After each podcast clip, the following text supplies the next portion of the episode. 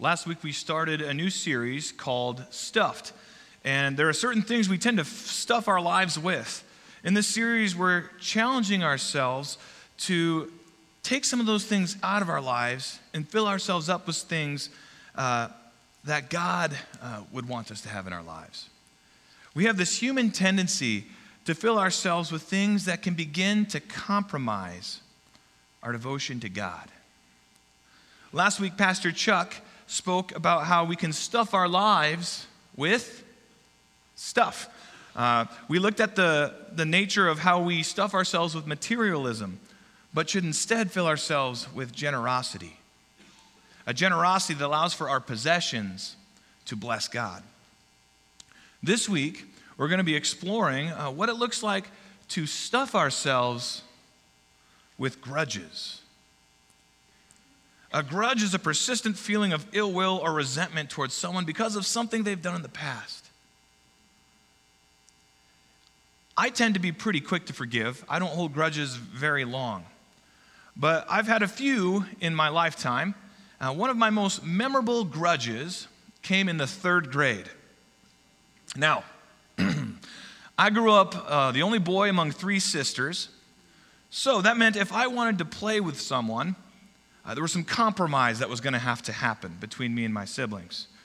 Uh, being the diplomat that I was, on occasion, maybe four or five times a week, I would play Barbies with my sisters. Now, to make things clear, I had G.I. Joes, which were to scale with Barbies, but they had a lot more muscle, they had guns, and usually involved uh, us going to war with that cornball Ken. Uh, so I, I, tried to make it, make the most of my playing Barbies with my sister. And, and all this was okay until one dark and dreary day at recess on the playgrounds of Bickle Elementary School. I was playing with my friends at recess uh, when she, who shall not be named, one of my classmates, approached me with uh, all of her friends, you know, the popular kids. And she interrupted a, a friendly game of tag on the field. And she pointed at me and with a cackle yelled, You play Barbies with your sister! And instantly rage filled me. I was so embarrassed. I was mortified. I didn't know what to do. I thought my life was over as I knew it. That was like for an already low person on the totem pole to be let the whole school know that I play Barbies with my sister, that puts me down another peg. Um, so I ran away and I ran to my little sister who had just been sharing with her friends how great of a brother I was because I played Barbies with her. And I shove her down and go, Why'd you tell everyone that I played Barbies? And, I'm, and then I ran away like a tough boy, crying. And, you know, I forgave my sister pretty quickly. Uh, but and I apologize, of course, too. But she who shall not be named, that lasted for a few years. I'd say for the rest of my elementary school days, from third to sixth grade, I did not like this girl. Because one time she told a group of people that really didn't care that I played Barbies with my sister. I felt the anger in me and I let that moment dictate the way I felt about somebody for years. But there was so much more behind the anger of my grudge. Grudges are dangerous. They're dangerous because when we fill ourselves up with them, we fail to live out the love that God calls us to live with, that we're supposed to give to other people. It keeps us from moving forward. It can prevent and ruin long standing relationships with friends and family. Today, we're going to look at a passage that gives us a lot to learn from in regards to what it looks like to stuff ourselves with grudges. This passage can help us better understand what the makeup of our grudges is and discover how God could be asking us to fill in those gaps. For our scripture passage today, we're going to be reading from Genesis chapter 4, verses 3 through 8. It's the story of Cain and Abel. Here at TFRC, we believe that Scripture is the primary lens that we use to dictate the way that we live. And because of that, we read Scripture from the center of the room, standing and facing it as a reminder. So, if you're able, would you all please join me in standing for the reading of God's Word? Our scripture reader for today is Paige Vickery, and she's going to be reading once again from Genesis chapter 4, verses 3 through 8.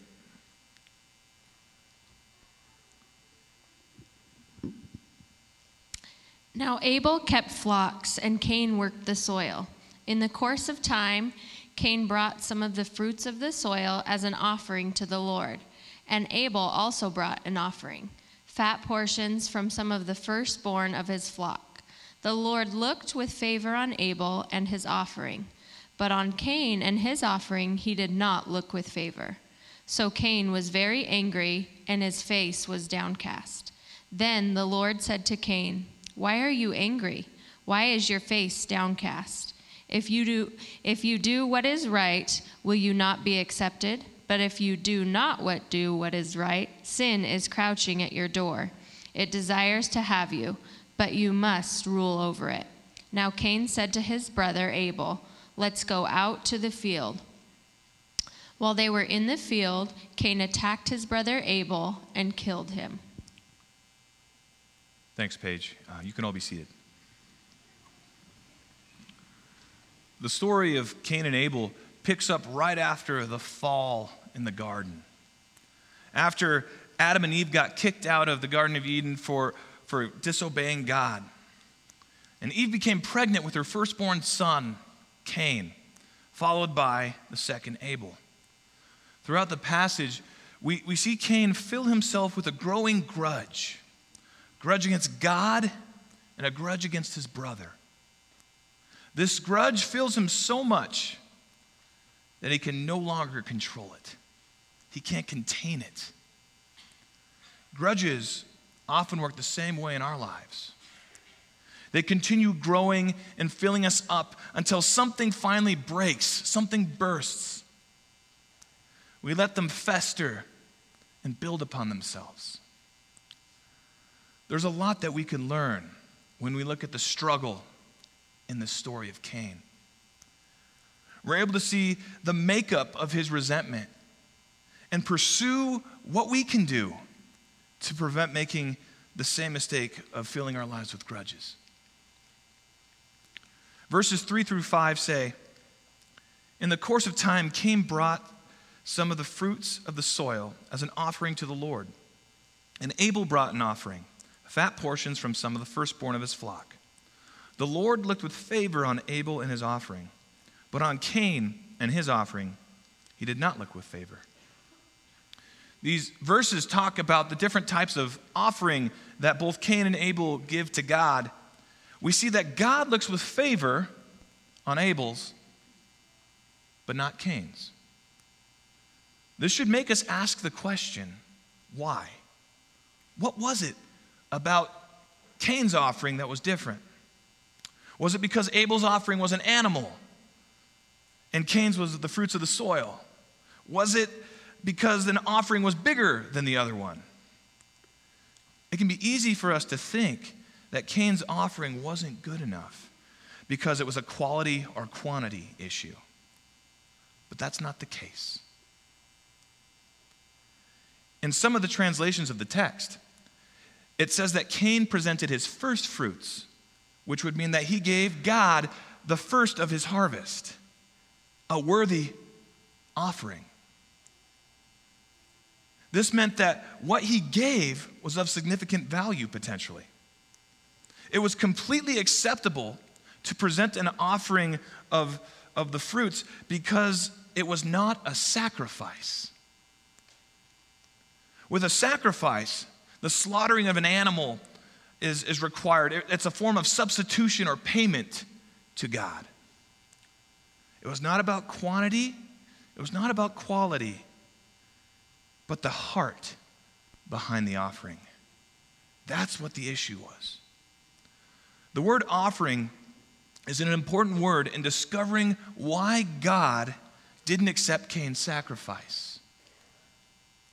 The word offering in Hebrew is minha, which means offering gift, a tribute, or a present. And when you look at the nature behind the word, it's not the same as a sacrifice.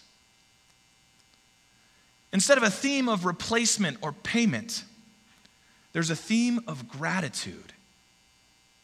This is important because an offering is considered an act of gratitude and worship towards God. When we see that Cain gave enough in quantity, he gave enough in quality, we find that the reason his offering was not accepted was because it did not come from a place of gratitude. This is highlighted in his response to God. When he didn't accept his offering, he was brought to anger. If he was truly grateful for what God had given him, he would have been filled with sadness and remorse that he disappointed the God he loves. Gratitude comes from a state of feeling thankful for what we've been given. If Cain was thankful for all that God had given him, he would have given with that grateful heart, and his, and his offering would have been accepted. To avoid being stuffed with grudges, we need to go from having an ungrateful attitude to a heart of gratitude. Gratitude is an important aspect of our relationship with God. The word shows up 157 times in the Bible. When we go through life being thankful for what God has given us, it's going to allow us to better have perspective when we start to grow angry with others. Instead of getting angry about something that doesn't go our way or wishing we had something we didn't, we can lean on trusting that God has given us all that we need. Being thankful uh, for the blessings that God has given us is a way to clear our minds. It shifts our perspective. When we can focus on the good, there's not as much space to let in the bad. In verse 5, it says, But on Cain and his offering, he did not look with favor. So Cain was very angry, and his face downcast. When God doesn't look uh, on, with favor on Cain's offering, we see his response is to become angry. He, he gets angry, and he, and he points his anger towards God, and he also points it towards his brother Abel. Now, the source of this anger comes from different places for each of those two. The source of Cain's anger towards God comes from his pride. His ego was hurt when he didn't accept his offering. He didn't feel bad about it. In verse 6 through 7, it says, Then the Lord said to Cain, Why are you so angry? Why is your face downcast? If you do what is right, will you not be accepted? These verses have God trying to comfort Cain. But Cain doesn't respond. His pride won't let him. He's angry. He's not going to admit what's wrong. He totally hears what God's telling him, but stays silent. Pride is a huge component of forming and holding a grudge. Usually, in a grudge, both sides of the conflict have something that maybe they could take back and apologize for. But he was not willing. He didn't want to shoulder any of this blame. To avoid being stuffed with grudges, we need to go from having a prideful passivity to active humility. That means we need to start owning the part we play in the conflicts and grudges we find ourselves in. Active humility can look like apologizing or acknowledging what it is we did wrong, the mistakes that we've made. It means having empathy for other people involved. When we find ourselves in conflict, uh, trying to look outside of ourselves and see the perspectives of the other people involved. When we find ourselves in conflict or the beginning stages of a grudge, it's important that we look towards God. A couple of years ago, uh, there, uh, the greatest player of all time in NBA, Michael Jordan, I'm just naming it, uh, he, he put out this documentary called The Last Dance, and, and it follows his team throughout his final season and throughout the years. And so, as it's highlighting his teammates, it was, it was great to watch. But there was one teammate that took offense to his portrayal in that documentary, and that was Scottie Pippen. And if you know anything about basketball, he's an amazing Hall of Fame player that played alongside Michael Jordan. And uh, he was really upset about the way that he came off in that documentary. In the last few months, Pippen has made it publicly known that he is not a big fan of Michael Jordan. He's gotten on talk shows uh, on ESPN. He's written a book that highlights some of these things. What's beginning to be seen is he's let a grudge fester for years. And this documentary was the thing that made it explode.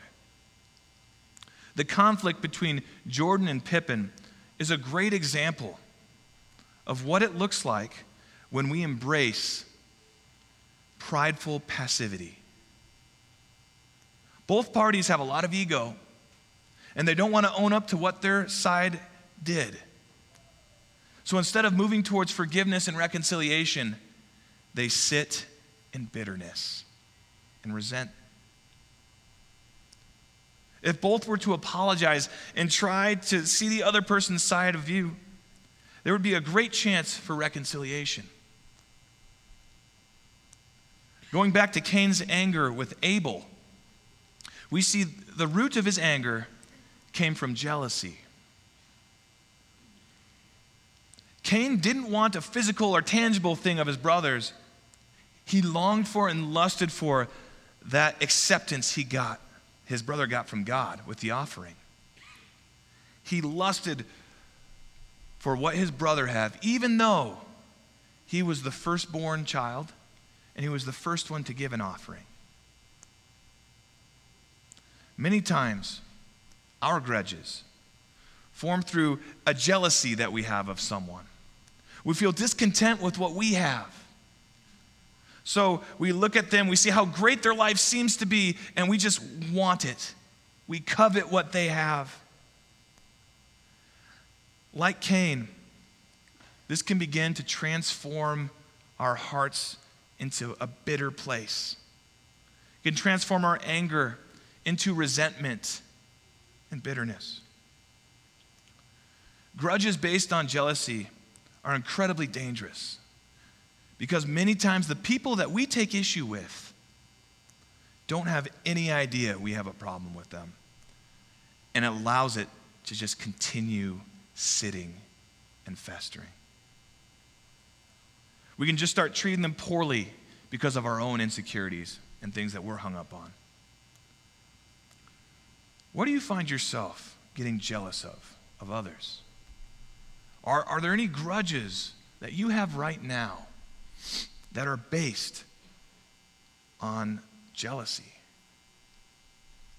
To avoid being stuffed with grudges, we need to go from having jealousy and resentment to being fulfilled with contentment.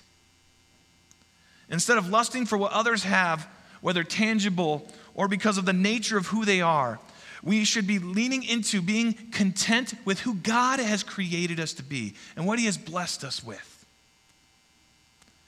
We're not defined by the things we don't have, the ways we aren't, but we are defined by who we are in Christ. In Him, we are a new creation. That's all that matters. When we find ourselves longing for what others have or wish we were like them, we're choosing not to be satisfied with who God has made us to be. We can fight this tendency by maybe taking an inventory every so often of the ways that God has blessed us, the ways that He has gifted us, and the ways that He has provided for us to, to get our minds out of that mode of wanting to be like someone else or wanting to have what they have. In the second verse, half of verse 7, God says, But if you do not do what is right, sin is crouching at your door. It desires to have you, but you must rule over it. Right here, God is giving a loving warning to Cain. He's saying, Listen, sin wants to take over your life. If you don't stop, it's going to take over. It's going to control you, it's going to become your master. When we let our grudges sit and fester, that anger turns to bitterness. And this bitterness allows for our heart to be hardened. Cain's bitterness played a huge role in the murder of his brother. It hardened him to the point where he didn't even care about him anymore. It led to the first murder in human history. The power that bitterness has in a grudge can turn a small misunderstanding into an issue that tears relationships apart permanently. Bitterness happens when we hold on to our anger so long that we, we stop forgetting about the whole reason why we were mad in the first place. We have to be so careful not to let our hearts go to a place of bitterness. Instead of living with bitterness, we need to be embracing forgiveness.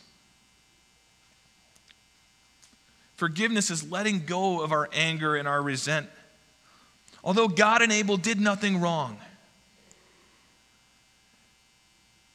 he needed to leave room for forgiveness, to not be angry anymore with what they what he perceived they had done to him. Had he done that, he would have set the stage to be able to restore those relationships. His brother would be, still be alive, and he would not have been banished from God.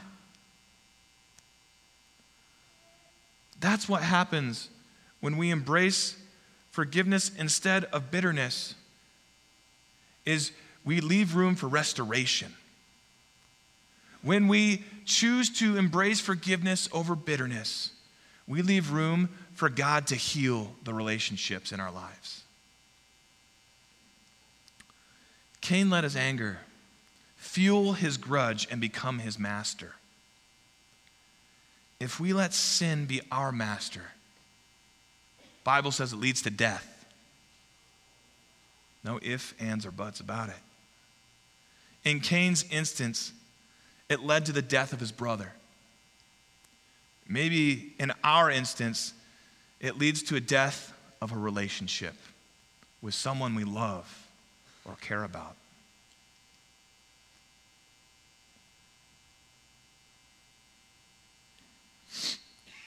When we gorge ourselves with grudges, we're allowing for sin to be our master.